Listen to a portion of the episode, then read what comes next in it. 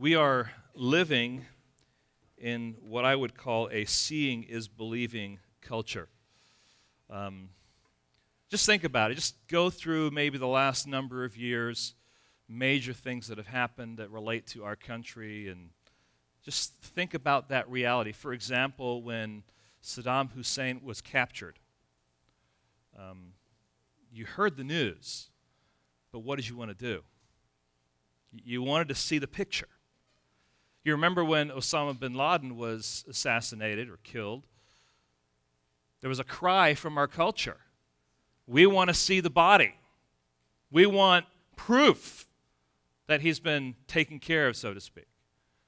You remember the day when the terrorists went into the Twin Towers. And as soon as you found out about it, you were kind of glued to the TV because you were watching. You could actually see the events unfold throughout the day. There are all sorts of different ways that we can say that this culture is a seeing is believing culture. And, you know, these are just a few of the examples. You know, the tsunamis. Um, do you guys remember seeing pictures of that? We see the after effects of all that, but we see this live stuff. And just think, you know, maybe 200 years ago, all you had was word of mouth, all you had was newspapers. But at least then you trusted what was written. Today, how much of what is written do you trust? Now, we're, we're far more a seeing is believing culture. You know, it might be, you know, on the, on the internet, but we're not satisfied until we actually see it. And better yet, watch it. Because even just a plain picture by itself can be, you know, um, misunderstood. And recently, I mean, just the past, this past week, all these tornadoes that hit the Midwest. And, you know, just the devastation. And, and we're able to actually go and visit and, and, and listen to people who have experienced those things. And it's just, boom, almost after it happens. We're used to that. It's part of our culture. It's part of how we think. It's part of how we behave. It's what we expect. And so it's not necessarily a bad thing. But in spiritual matters, seeing really is not believing. It is not ultimately the reality that we want to live by um, in a spiritual realm. But there are some exceptions, and I want to make sure that we don't kind of just brush all sight as being irrelevant and unimportant. Turn in your Bibles actually to the end of John's Gospel and chapter 21 and verse 24. And I want you to notice what John says about what he has been doing. This is John speaking about himself. This is the disciple who is bearing witness about these things and who has written these things, and we know that his testimony is true. Well, what is he saying? He's saying, I saw this. I am a personal witness to this. In other words, for him, seeing is what?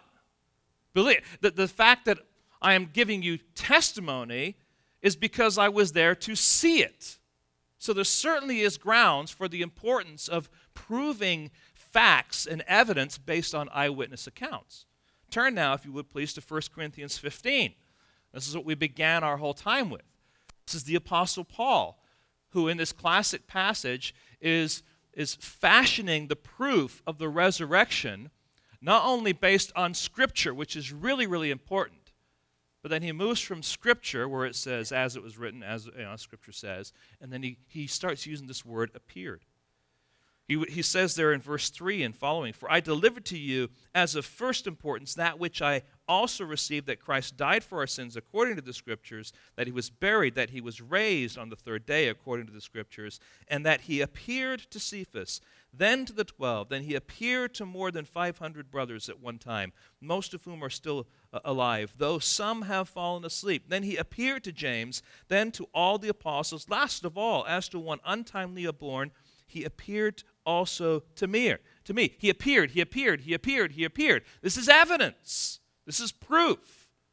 Not only did Jesus rise from the tomb, like the scripture said, but we have all these people that are eyewitnesses of the same person that was taken by the soldiers, was nailed to a cross, hung there, and died, and put in a tomb that was sealed. You have all these witnesses that are saying, But I saw him after that. I saw him after that. I saw him after that. I saw him. We saw him. So there is a, there is a basis here for seeing that does lead to belief. But in our present passage, and really in so much of our Christian walk, we do wrestle with this whole concept of believing God when we do not see Him. Believing what Jesus says when He is not present with us.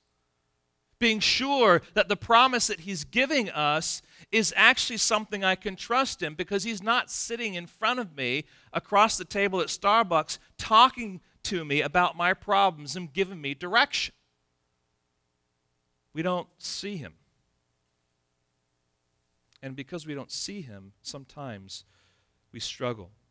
So people ask the question how can I believe in a Jesus I cannot see? How can I be sure he understands my problems when he is not here, presently, physically with me to see my struggle and my need? How do I know he cares? How do I know he understands? How do I know he is able to help? I mean, sometimes you probably have gone to God in prayer over a certain issue. You're crying out to him. And in that whole crying out and the praying and the waiting, it just seems like he's silent. And you're saying, Does he even know? Does he even understand? Does he even comprehend my circumstance? Now, we know theologically the answer, right? But there's something about someone who is right there in front of you, who's speaking to you, that kind of calms you and says, hey, this is what I want you to do. And so we, we struggle with this. Does he really understand? Because if, if I could see him, if I could hear his voice, then I would be comforted by what he has to say. Now, answers to questions like that are going to be fleshed out in our text today and much more. So, first, let's just kind of think of the, the structure of what we've read in this passage. Chapter 4, beginning at verse 43 through 54. First of all, you have what I'm calling just the setting. This is not your, your outline, okay? This is the setting. We're just looking at the structure. There's the setting, then there's the story about the, the official or the nobleman and his dying son. And then ultimately at the end, you have this, this one verse that says, Now this is the second sign. So you got the setting, you got the story, and you got the sign. And there's, there's, there's, there's this kind of package deal that's going on. And, and John is, is presenting some truth here to help us understand and to push us toward the significance of what he's been going through through this whole gospel. So, um, as we, there we go, um, as we continue on here, I want us to think through a little bit about this whole idea that uh, in spiritual matters, seeing is not believing. And, and we find that revealed in this passage through three activities that that Jesus recorded, or that, that John records in this text. Three activities of Jesus. The first one is at his coming. Secondly, at his, or when he rebukes. And thirdly, when he heals. But let's just pause for a moment and let's just join together in prayer and ask God for his strength. Lord, this is your word, and we are your people, and we are desperate to know you, to understand you, to learn from you. I ask, Lord, as we have come to gather to, together today, Lord, whatever burdens or struggles that we have, Lord, that we would bring them to you as your word is, is unfolded. Lord, as your Holy Spirit works, Lord, help us to be sensitive and tender to what it is you're doing um, in our hearts and in our lives. Lord, would you have freedom? allow me as your messenger simply to be the mouthpiece for this text. And Lord, what you desire for us to have would come through, Lord, that we would see you, that we would see in your glory and your majesty, just like we sang this morning. Lord, you are an awesome God. You have given us so much. Lord, today we ask for more. Feed us now once again with your truth, we ask in your precious holy name. Amen. Let's begin back at verse 43 and through verse 45. And I want to I want to read this passage one more time. After the two days, he departed from Galilee. Parentheses now, for Jesus himself had testified that a prophet is, has no honor in his hometown. So when he came to Galilee, the Galileans welcomed him, having seen all that he had done in Jerusalem at the feast, for they too had gone to the feast. So, what are these verses telling us? What is John teaching us just in these few verses? I think the initial place that we, we kind of go to when we read a, a little section like this is, ah, this is just transitional stuff, moving us from one place to another, right? I mean, certainly there is an element of transition that is there, but I want you to notice something that is really helpful for us because we want to be careful that we don't just kind of we don't just rush ahead without thinking through the significance of what is being communicated here because ultimately i think what, what jesus is communicating through these verses is this first point and that is at his coming Jesus is exposing the crisis of unbelief. He's exposing the crisis of unbelief. Now, that may be hard for us to see just with a cursory read. But I want us to think through what John is saying. And remember, John is very careful to give details that are important. When someone is writing a story, they're choosing details to, to help you understand the story, right? It's, there's no just stuff that's thrown in there for, for no reason. This, this is purposeful. So notice once again, it says, after the two days he departed for Galilee. Well, what are the two days he's talking about? Where did he come up with these two days? Why is that significant? Well, this goes back to the request by the Samaritan people that came out from the village, remember, to where Jesus was, and they welcomed him and wanted him to stay with them for two days because they heard the testimony of the woman at the well, the Samaritan woman who went into the village and said, Come, hear a man who told me everything I ever did. And so they were listening and watching this woman, the change that was there, and they said, Come, we want you to stay with us. So he stays with them for two days. And notice what, what we find. Look at verse 41 of, of this passage. We'll read verse 41 and 42. And many more believed because of his word. They said to the woman, It is no longer because of what you said that we believe, for we have heard ourselves, and we know that this is indeed the Savior of the world. Two days of encountering Jesus, and they come to this conclusion. So, this is the two days that are being talked about. After these two days, Jesus then moves. And there's some significance that's going on here. He's moving from the territory of the Samaritans back into the territory of the Jews. Because you remember when he left uh, Jerusalem, he went down through Samaria, right? He went into that Samaritan territory. Remember, there was a whole different mindset philosophically and religiously that he was entering, as well as the cultural attitudes about the Samaritans. But now he's stepping outside of that realm and he's back into the realm of Judaism in that region. So, why is that significant? Well, it helps us understand why John puts the parentheses in here. Let's just read this one more time. Here we have this proverb that really seems out of place. It seems to contradict everything else that's being said. It says, For Jesus himself has testified that a prophet has no honor in his own hometown. Now, automatically you hear that, you think, ah, Nazareth. He has no he has no honor in Nazareth. But the idea of this word hometown can also be homeland, can also be his people. And who are the people that are being talked about here? Well, there's the Samaritans and then there's the Jews. These are Jews. Now, they're not the sophisticated, um, you know, high class, educated Jews that Jesus left from Jerusalem. They are the country Jews, but they're Jews nonetheless. That's important for us to understand because what John is telling us by putting that parentheses there is that Jesus is, is leaving an area where he has been received and seen for who he really is, the Savior of the world, and he's now walking into a territory amongst a people who reject him. Remember, he came to his own, and his own what? Received them not. That's earlier in this gospel. Now, when I say all that, you kind of read the next few lines kind of differently. Notice, well, just, just pause there for a minute. I remember one, one time when, uh, a number of times when I've gone out of the country and I've come, I've been gone for a while, been out in the middle of nowhere, and I come back and I, I finally land in the United States. Anyone know what I'm kind of getting at here? You've been somewhere else, it's kind of been different, it's kind of been weird, culture's, you know, foreign to you, obviously but something that maybe you haven't experienced. And there's something just about coming back in the United States, landing in an airport in Miami or JFK or San Francisco, and you get off the plane and you think to yourself, I'm home. Now, you know, for me, it might be landing in Miami, and I'm thinking, oh, I'm home. Well, wait a second. There's a few thousand miles distance between me and Miami, right?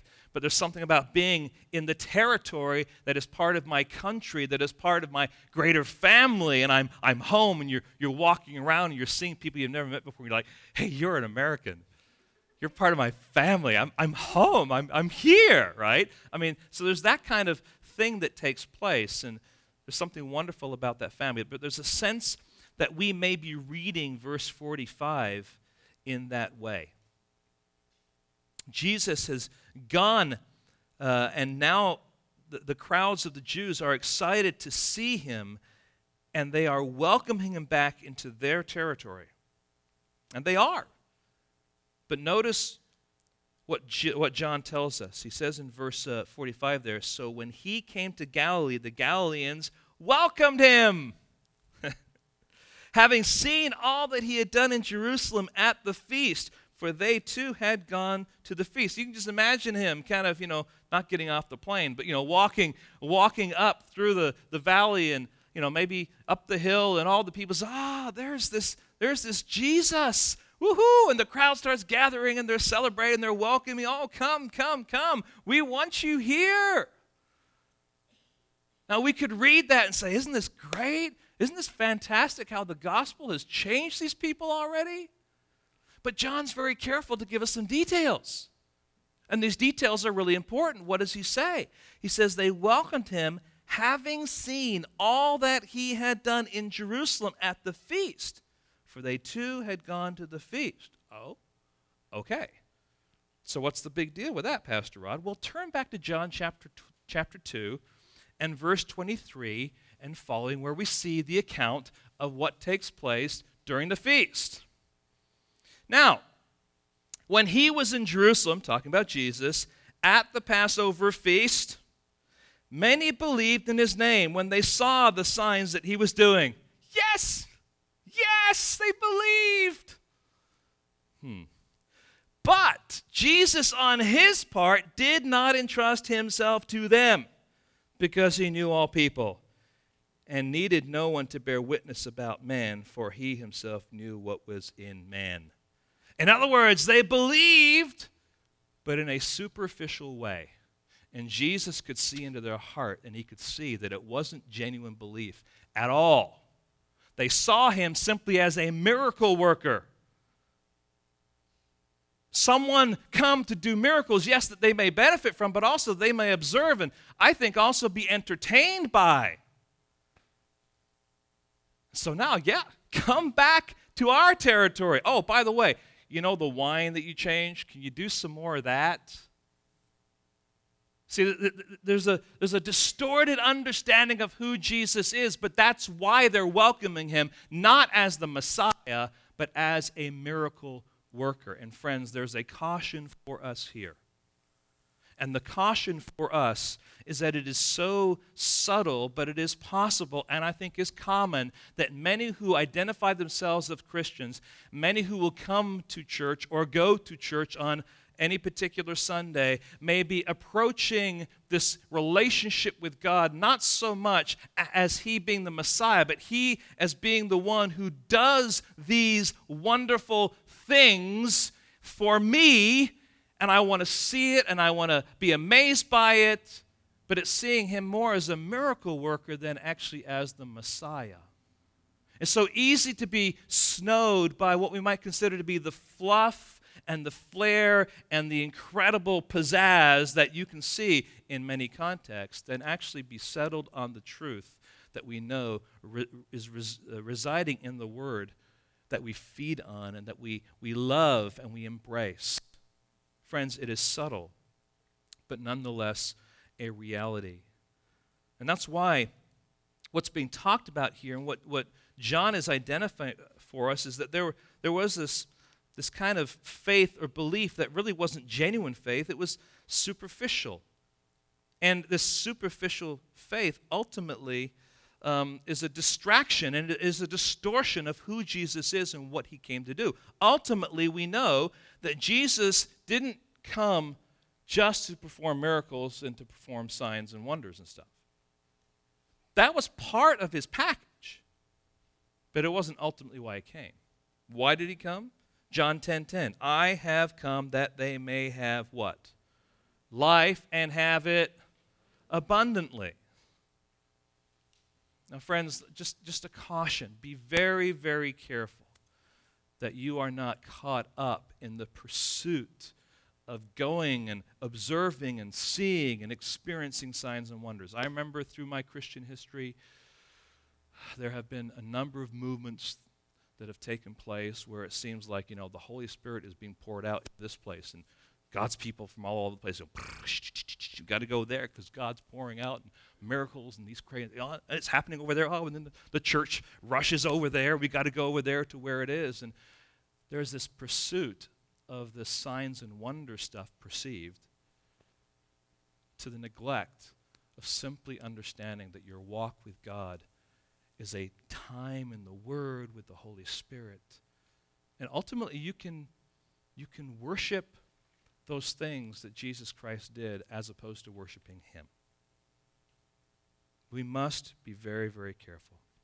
So, abundant life is not like my wife and I saw as we were down in the uh, Monterey Carmel uh, area. It's, it's not having a mansion in Carmel and being able to play Pebble Beach every day the rest of your life. Although, sounds like a good plan. At least the golf part does, right? Abundant life is not simply having so much money and stuff that you don't need to work and um, you can just go wherever you want. You can travel wherever you want, free from care, free from sickness, free from trouble. That's not what we're talking as far as abundant life. Abundant life is new life in Christ that is rooted in the change that takes place through the gospel. Now, hear this it is a holy spiritual reality. People who, who live um, with the consequences of their sin, as, as difficult and as much of a struggle as they can be, can also have abundant life. People who have lost their money, lost their homes, lost their job, lost their health can still live lives that are abundant. People who have been abused, who've been hurt, who've been oppressed can still live lives that are abundant. People who have lost loved ones or are struggling with a loved one who may be lost soon can live their lives in an abundant way because this abundant life is not rooted in my circumstances. It's rooted in who I am because of who Christ is, who covers me and strengthens me and gives me perspective and, and freshness in life for every day. People who are working through, through you know, relational mess and, and daily physical pain and wondering where the next paycheck is going to come from, all are people who can live abundant lives. We must recognize that abundant life is not more stuff. You know, Jesus doesn't say, and God doesn't say, hey, you're the king of your life. I'm going to give you everything you need so you can be that king or be that queen. He says, no, no, no. He says, I'm the king. You're my slaves. But listen, as your king and as my slaves, I will, I will give you what you need. And you know, when, when we're focused on the, the stuff, we're focused on the here and now, aren't we? As opposed to what God has in store for us. And maybe the, the reality is that we are not as enamored with the reality of heaven as we should be. And the great privilege of our inheritance and the joy of being part of that multitude that is going to be joined together in heaven. So, friends, just be cautious here because there, there is a subtlety that, that takes place. Now, Let's, uh, let's continue on. But there's some chilling verses in Scripture. I quoted one a little bit, um, and I'm jumping ahead here. Yeah, I'm sorry about that, guys. They welcomed him All right, good. We'll, we'll get there. We'll get there. Um, what's going on here is this, this battle ultimately for and with unbelief. There's a battle with unbelief. And listen, friends, just because you're a child of God does not mean that the battle for unbelief is over. Right? You know, when you're facing some kind of a struggle, you're, you're going to say either to God, God, I am going to do this. I'm going to follow your will. I'm going to listen to your counsel. Or, you know what? I just, I can't believe you. I, I just can't trust what you're saying. I'm struggling with it. Chilling verse would be that one I just quoted. You know, he came to his own, and his own did not receive him. It's a chilling verse, but verse 12 of chapter 1 and verse 13 are a, a wonderful warming verse. But to all who did receive him, who believed in his name, he gave the right to become the children of God. And we're born not of blood, but the will of, uh, nor by the will of the flesh, that means ourselves, uh, nor the will of man, but of God. So here in the context, Jesus is, is leaving Samaria. Let's just kind of get the flow again. He's leaving Samaria, where he truly was received by the people, and people believed him as the Savior of the world. And he is entering back into the territory of the Jews, who are welcoming him, but not as the Messiah, not like the Samaritans were, but as a miracle worker. And unlike the genuine belief of the Samaritans, the Jews' belief is superficial. Okay? And they're they're really longing for a sign. So that's the setting. Now we get into the story, and that's this part here. Let's, let's jump in and look at verse 46. So he came again to Cana in Galilee, where he had made the water wine. And Capernaum, at Capernaum, there was an official whose son was ill. When the man heard that Jesus had come from Judea in Galilee, he went to him and asked him to come down and heal his son, for he was at the point of death. Now, um, how does Jesus respond to this man's request? Sure, I'll go with you. Would that be a help? Is that how he responds? No, he responds in this way where Jesus says, Unless you see signs and wonders, you will not believe. Now, there's a part of you, if you're reading the story and you're, you know, you're getting yourself familiar with the story, you're saying, What's going on here? I mean, how, how cold can Jesus be? This guy's losing his son.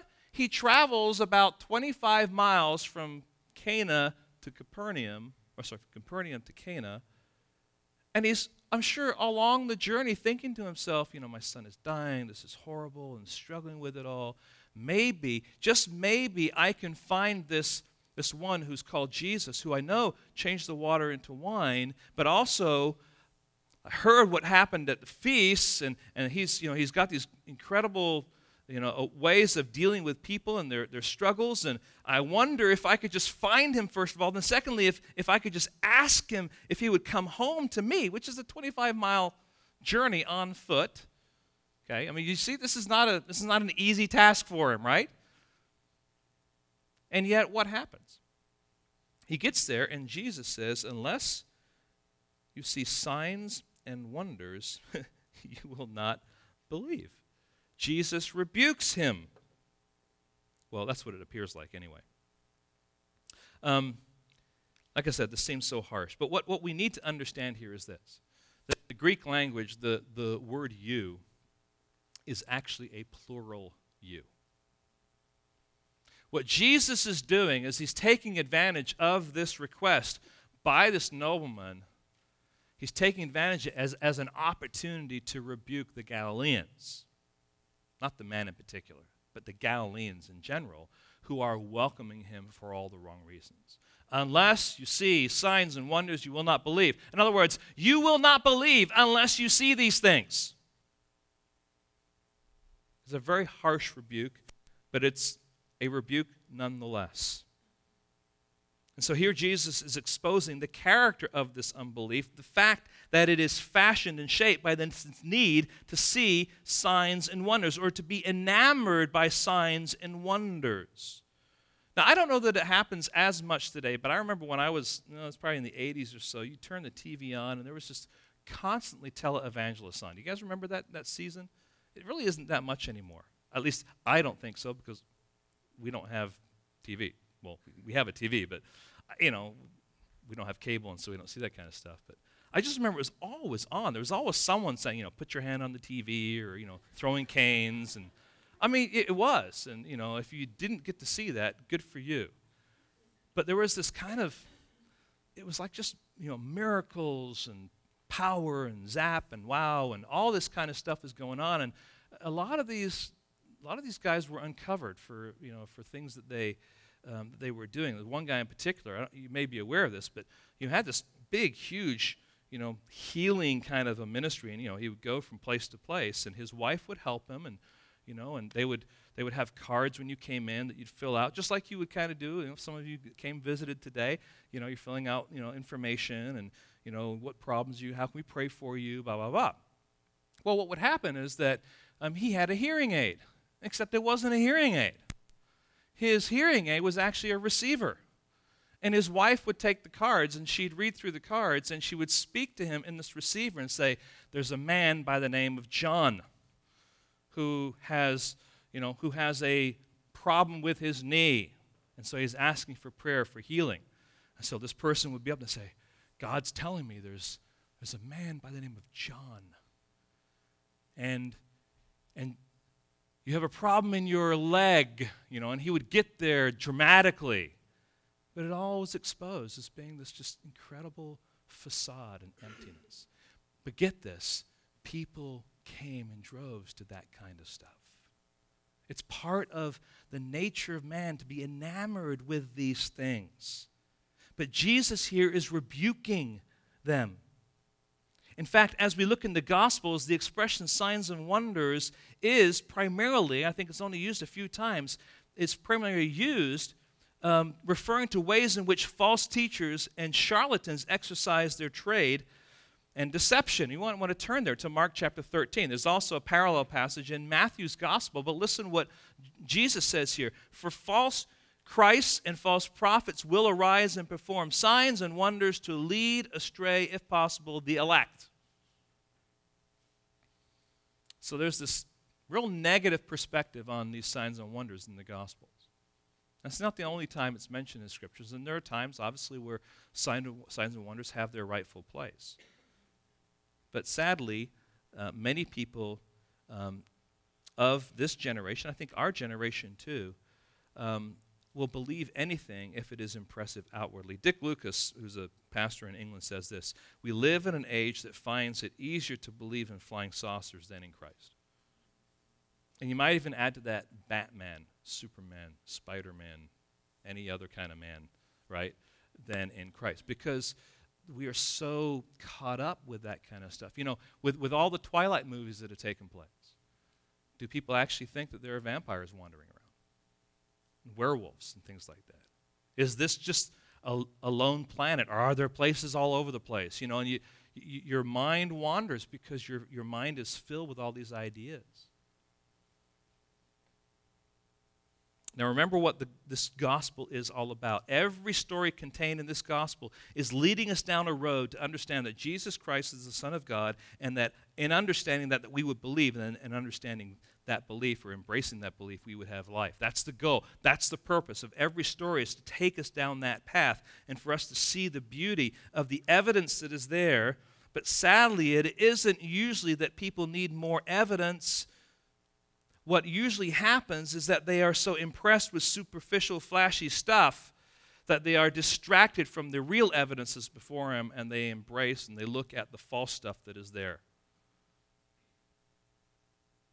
And this is a, just a warning to us. There's a rebuke to the Galileans, but there's a warning, I think, that we need to check. Are, are you impressed by that kind of stuff? Does that capture you? Does that grab you? Does that lead you maybe down a path that is not helpful? Let's just move to the business world as, a, as an example here. Um, Matt, you can tell me if I'm wrong, but I want to I want to enter the HR world for a minute here, okay? And just imagine that that Matt is Matt is over here. He works HR for Chevron, that kind of stuff. Okay, so Matt is going to hire someone into um, his department, and he has a stack of resumes. And as you go through those stack of resumes, what does everyone do with their resume? They start pouring it on, right?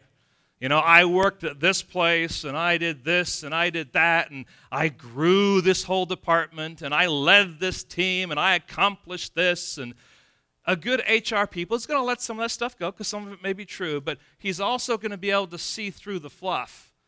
And he's going to get down and try his best to understand whether or not this person is going to be the kind of worker that's going to have character and the kind of worker that is going to be helpful for that business or for that company ultimately to be ethical and to have a good work ethic and to make sure that the company moves ahead rather than just getting someone who's full of fluff and just kind of you know splash it out there on a resume to try and impress am i right matt thank you glad to hear that you see it's, it's natural for people to put a lot of fluff out there and to try and impress with that. And oftentimes we are impressed by that kind of stuff. So Jesus here goes for the jugular. He rebukes them for belief that is based on signs and wonders. Now, as we turn our attention now to the story at hand, um, he's going to take us really from a place, you might want to say, of, of superficiality to a place of genuine belief in Christ. And this is really ultimately where where we're driving in this passage, but we needed to kind of lay the foundation there. That there is this rampant unbelief, there's this rampant superficial belief, which really ultimately is unbelief, right? It's embraced by the, the Jews in particular. Jesus rebukes them in general, happens to be in the context of this story and this encounter with this man. But now let's think about what's going on with this, this man in particular. And let's just think here about the distance again. I just wanted to throw a map up there if you can see it. Cana is, uh, this is not working. There it is. There you go. Maybe not. But Cana is up there by the brown arrow, and Capernaum is over there. Looks like the target. This is quite a journey. We talk about walking 25 miles. Anyone here walk 25 miles regularly? Yeah. Across rugged terrain. Yeah. Um, you know, and a, a few things. A few things that we need to we need to take notice of here. We're talking here about an official, a nobleman, literally a king's man. That's what the word actually literally means. So here we have someone who is functioning the capacity um, for the king. Okay? So he, had, he has a position of leadership, a position of oversight, an important person. Now, one of the questions I'm asking myself is okay, um, why are you making this journey? If you are a position, in, you know, in that kind of position, why are you going? Anyone have any ideas as to why he might be the one going? It was really important to him. It was his son.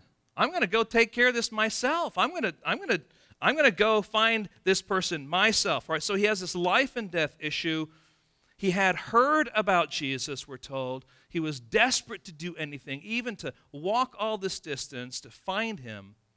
And I, I, try to get myself into the head of, of this man, and maybe you can too. And, you know, I've, I have four children, and, and um, you know, in, in the raising of our kids or the, the birthing of our kids, there have been times of, of crisis. And my mind goes back to one. I don't mean to embarrass her, but it was my daughter Deanna's birth. And um, I remember being at work and getting a phone call from a friend saying, Rod, Elia is writhing on the floor. She's in pain. The ambulance is coming, and she's what, seven months pregnant? And, um, um, you know, you drop everything, you get in your car and you drive. And we're out in the country, and so it was a little drive to get home and in a car that didn't go very fast. And, um, you know, I, I pull up and all the, all the fire department and ambulances there, and I go in and they're attending to her, and they don't know what it is, but she's in pain. They rush her to the hospital. I'm in the car behind and getting to the hospital. The whole time I'm thinking to myself, God, what is, what is going on here? You know, I, I mean, save my wife. I was concerned about her life. I was concerned about the life of the baby. And these are, those are tough times. A lot of things, a lot of questions entered my mind at that point in time. And, um, you know, and yet God, um, through it, took care of my wife. They didn't know exactly what was going on. Immediate uh, uh C-section was, uh, you know, took place, and, and ultimately my daughter came in early. Um, and uh, we praise the Lord for his health and his provision in that. But, but these, are, these are times when you say, as a parent, you know what? Nothing else matters. It doesn't matter my status. It doesn't matter what else is going on, whether I had a, you know, a luncheon planned or something like that. It's just like, Psh, I'm gone. Family is important, right? And here you have this man who's saying, uh, My son is dying. Here is a possible solution. It's a person that seems to have proved himself. I've heard about him. I'm going to go. I'm going to seek him out. And so, what we have here, I believe, as we begin, is what I'm calling a simple faith. A simple faith. He heard about Jesus. He hasn't encountered him yet, he hasn't met him yet, but he's heard about him. Now, we don't know to what degree, but I don't know necessarily based on the data that John has given us that he's heard anything except for the fact that he turned water to wine and um, he performed these signs and wonders in, in Jerusalem. So he just, he just heard about him. That's, that's a small thing to go off of. To leave. And I'm going to walk 25 miles. I'm going to go to this place, and maybe, just maybe, he is going to be there. Okay? Now, uh, it's, what's interesting here is that when Jesus rebukes him, how does he respond? He doesn't defend himself, he doesn't really do anything. He is not concerned about the signs and wonders. All he's concerned about is what? His son. Come. Come home with me. Can you help me with my son? All he's concerned about. And so this, this simple faith then I believe also moves to what I'm calling a growing faith. There is this growth that takes place because Jesus then looks at him in verse 49. It says, The official said to him, Sir, come down to my, uh, before my child dies. Jesus said to him, Go, your son will live. Now, the, the, the word go there, from my understanding, has an idea of, of more kind of like you're dismissed. Okay, so there's kind of this negative, this positive here. Like, you know, you know, I, I've spent all this time, it's like, you know, 25 miles later, oh, there he is. There's Jesus. Okay, Jesus, my son's dying. He's laying in bed. He's sick. Unless you see signs and wonders, you will not believe, you know. You know, and then you do the cheetah, yeah, yeah, yeah thing, right? And and then he says, Jesus, come. I mean, he doesn't even respond to it. Jesus, come or my son will die. And Jesus says, You're dismissed. He will live. What's, what, what in the world? But yet, how does he respond?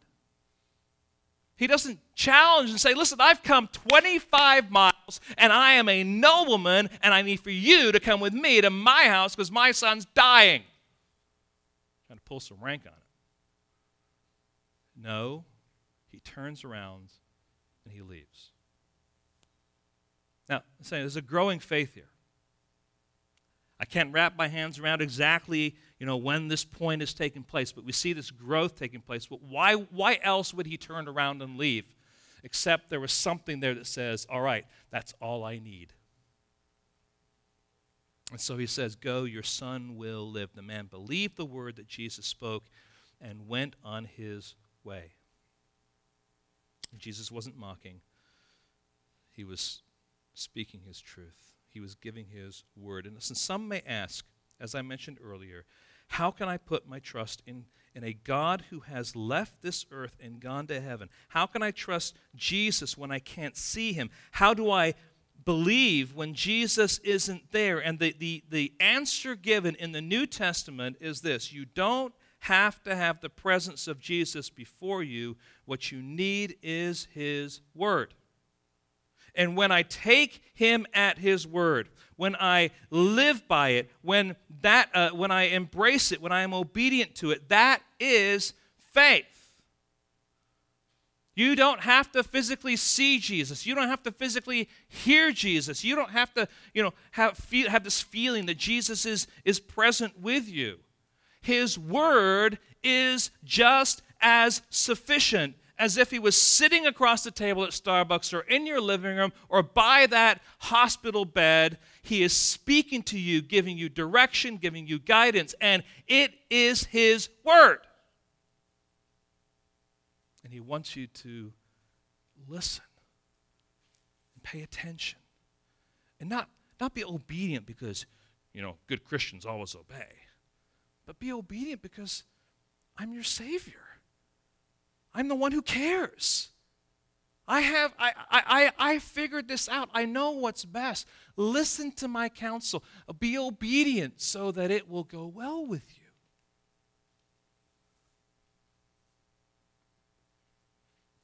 We need his word. And that growth then transitions into what I'm calling a certain faith. A certain faith. Look at verse 51 and following. And he was going down. His servants met him and told him that his son was recovering. So he asked them the hour when he began to get better. You see what's going on here? He's beginning to connect dots, right? This, this growing faith now is starting to grow rapidly. What, what hour did he get better? And they said to him, Yesterday, at the seventh hour, the fever left him. The father knew that, he, that that was the hour when Jesus said to him, Your son will live. And he himself believed, and all his household. Now, just imagine the scene um, back in his hometown, in his, in his home, and his son is laying there on the bed, and it's almost the seventh hour, which would be 1 o'clock in the afternoon. So, this is the heat of the day in sticky Capernaum.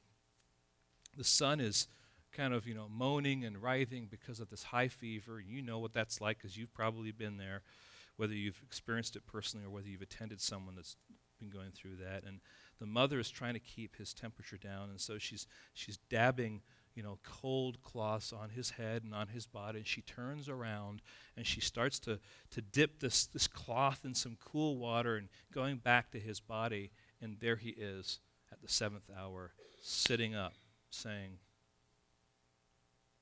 I'm hungry. I'm thirsty, or whatever it is. Now, the text doesn't tell us that. It's like the fever's gone. And there's rejoicing in the house, right? I mean, it's just amazing rejoicing. And rejoicing is such that someone in the household says to a servant, Go tell your master your son is well. So the servant, you know, I got some good news. Always, always good to have good news when you're a servant, right? Gonna go find my master. And as he's coming back, and this is the next day, so he stopped en route, spent the night. This is the next day. He runs into him, and we find this information exchanged. And the question is asked here at what time? At what time? And as he connects the dot, it was the exact same moment when Jesus says he will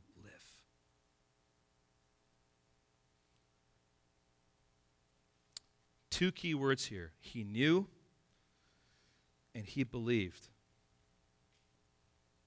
Now, we're talking here about, when it comes to spiritual things, seeing is not believing. In fact, the reality is that believing is seeing. When he heard from the servant that his son was alive, and the very moment that that took place, there was this knowledge that was certain, and he could see now what he had already believed, what he already understood to be true. He knew. He didn't see with his eyes, his physical eyes, he, he saw with his heart as he trusted what Jesus had said to him and told him to do.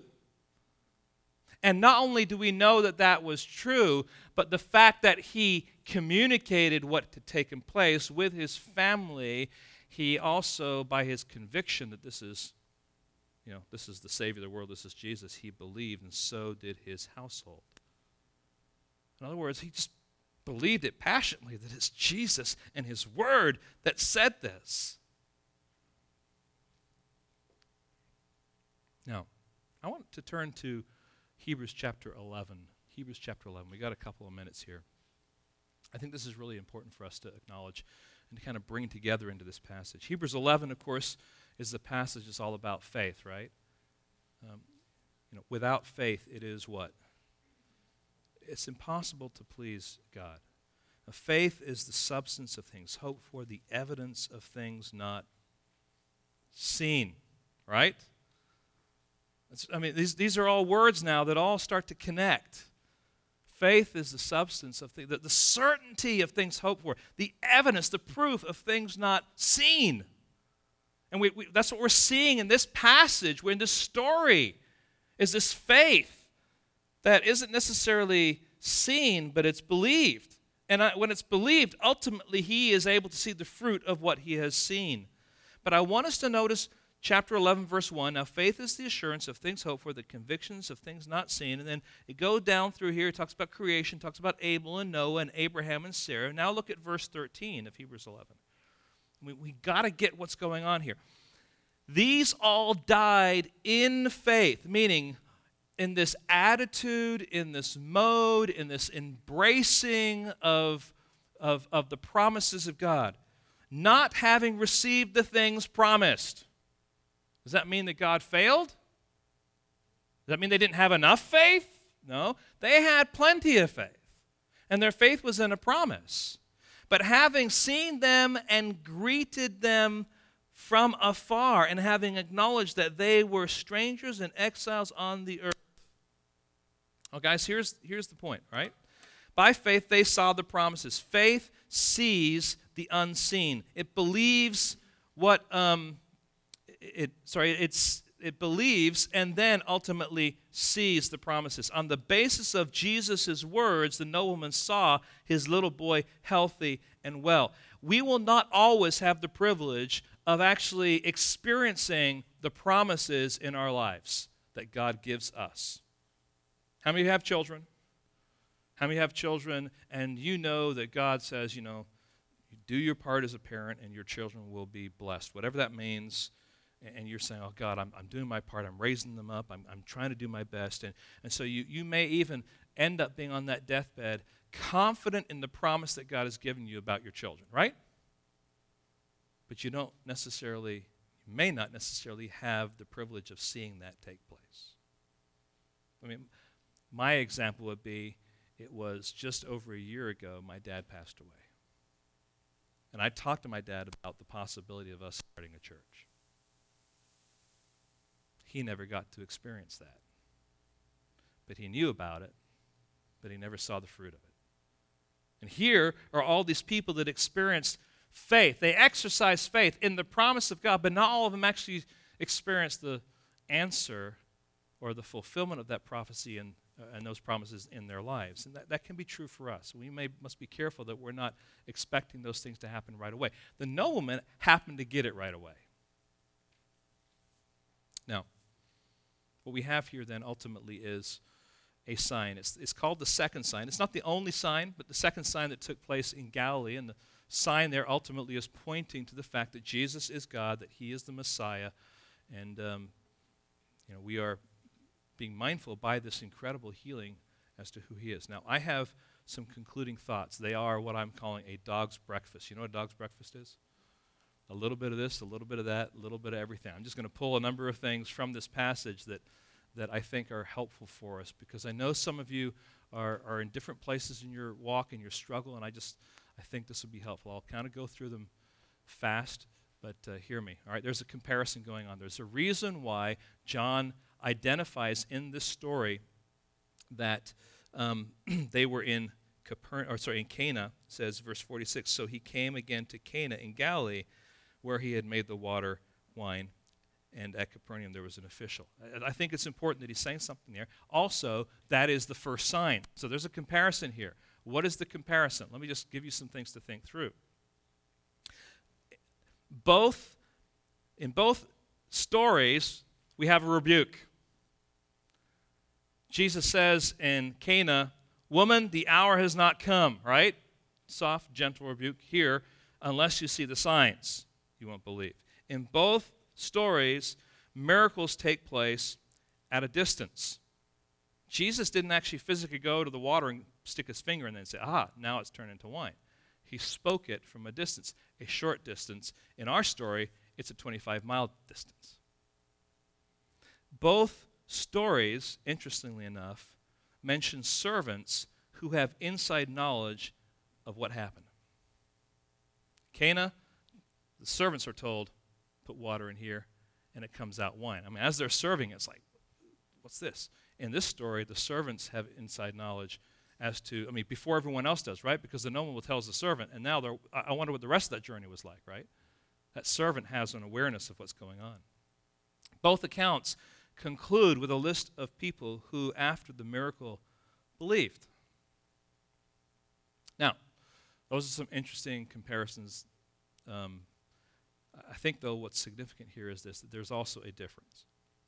And the significant difference is this. In the first account, in Cana, the context was celebration and joy. In this context, what is, what is going on?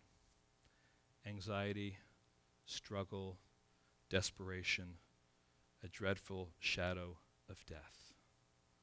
And, friends, here's the point Jesus is our Savior, is our Master, is our Messiah in both times of joy and in times of difficulty and struggle. In times of joy, we praise Him, we celebrate Him. In times of difficulty and struggle, we praise Him, we celebrate Him. He is still God, He is still the Messiah in both those scenarios. The second thing here is just the, the imp- important place of the Word in the story. It was His Word. It was based on His Word that this man left and went because Jesus spoke it, He said it, He did it, and He obeyed it. And as we've talked about, we may not be in the physical presence of Christ today. We may not hear him speak audibly. We may not sit under his teaching. But we, but we do have his word. It is trustworthy. It is clear. It is relevant. It is how he speaks to us by virtue of his Holy Spirit through his word. And I would just encourage you don't just pull out your Bible on a Sunday. Get in the habit of loving it, studying having regular time in it, because that is how you commune with the Master, with the Savior. His Word is central to all that we do. I think there's also an issue here of time and space, and we've touched on that, right? God's timing is not our timing, right? Space. Jesus doesn't have to be present in order to provide an answer or healing or a solution. He can be 25 miles away and he can speak it and it can happen. To be sure, he may not be physically present here, but he knows what you're going through. He knows your struggles, and when you pray to him, he answers and he gives answers that will be effective. Distance and space and time are irrelevant. The physical and the spiritual.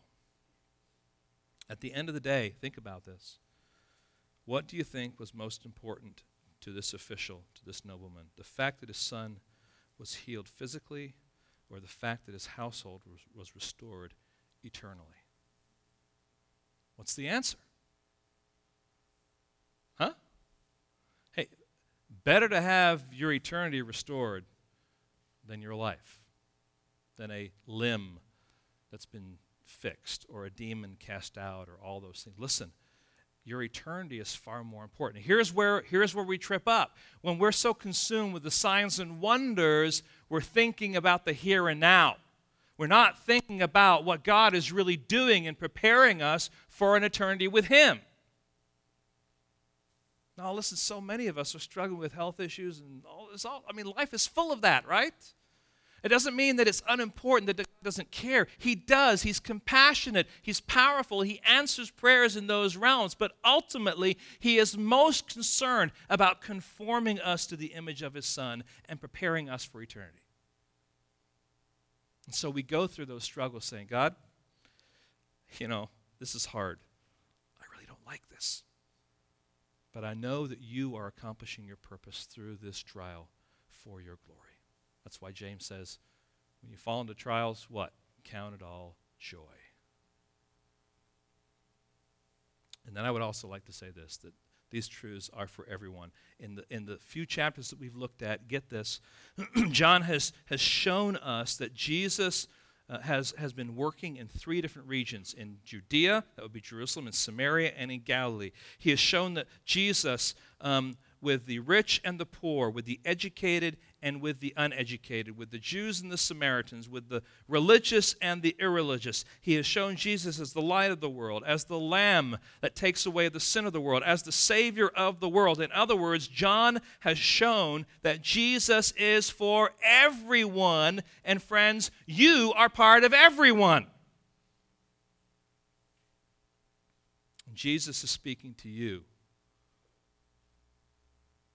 And I just want to conclude with these two passages of scriptures that are not from John's gospel, but he speaks to us now, and he says, Come now, let us reason together, says the Lord. Though your sins are like scarlet, they shall be white as snow. Though they are red like crimson, they shall become like wool.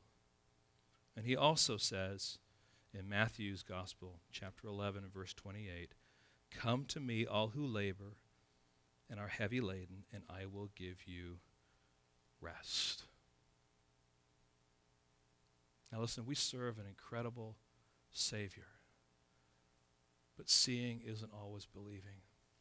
When it comes to our walk with God, we believe because He says, and then we ultimately see what He is doing with that belief. That is His way, that is His purpose.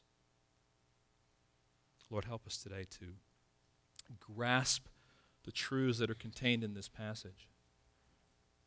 Thank you, Lord, for your patience with us. Thank you, Lord, for, for teaching us about our tendency and our, our, our, our ability to drift toward the superficial. And Lord, help us see afresh the need for us to grow in our faith and to trust you at your word. And Lord, to see that you work through your word by virtue of your Holy Spirit into our lives. And Lord, help us to, to believe and Lord, in that believing, to see then your hand at work. Lord, as parents are, are raising their kids and they're struggling maybe with some rebellion and they're, they're standing for you, but they're not seeing results, Lord, help them to believe that in what they're doing, Lord, you are accomplishing your purposes. Help that husband and wife who seem to be in conflict, who are trying to work through that conflict and trying to do it in, in your way, Lord, that even though it's messy, that, that, that doing it for your glory, Lord, will, will yield a fruit, Lord, that is the result of their belief that you are central into their lives.